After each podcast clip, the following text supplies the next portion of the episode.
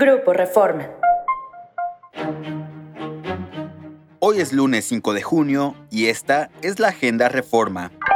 Nacional. Grupo Reforma te llevó ayer todo lo que ocurrió en las elecciones del Estado de México y Coahuila. ¿Qué verás hoy? Luego de casi 80 años en el poder, el PRI y el dominio del grupo Atlacomulco fue enterrado ayer. Ahora el grupo Texcoco se alista para llegar al Estado de México.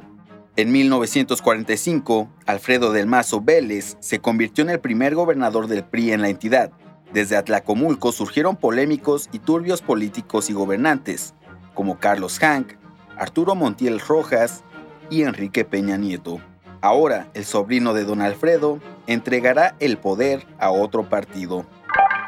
La dirigencia del PRI, en voz de su vocera Paloma Sánchez, culpó al gobernador Alfredo del Mazo de la derrota electoral en el Estado de México.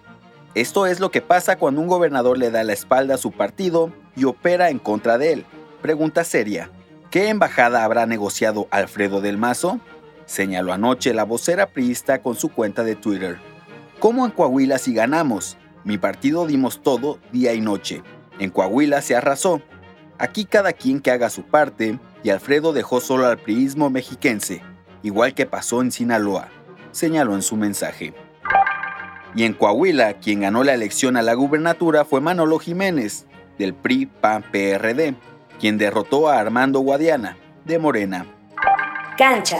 El León se consagró campeón de la Conca Champions 2023 tras vencer 1-0, 1-3 global, a Los Ángeles Football Club en la vuelta de la final, en la que Carlos Vela pasó desapercibido. Es todo en la Agenda Reforma. ¿Quieres saber más? Síguenos en reforma.com, elnorte.com y mural.com.mx.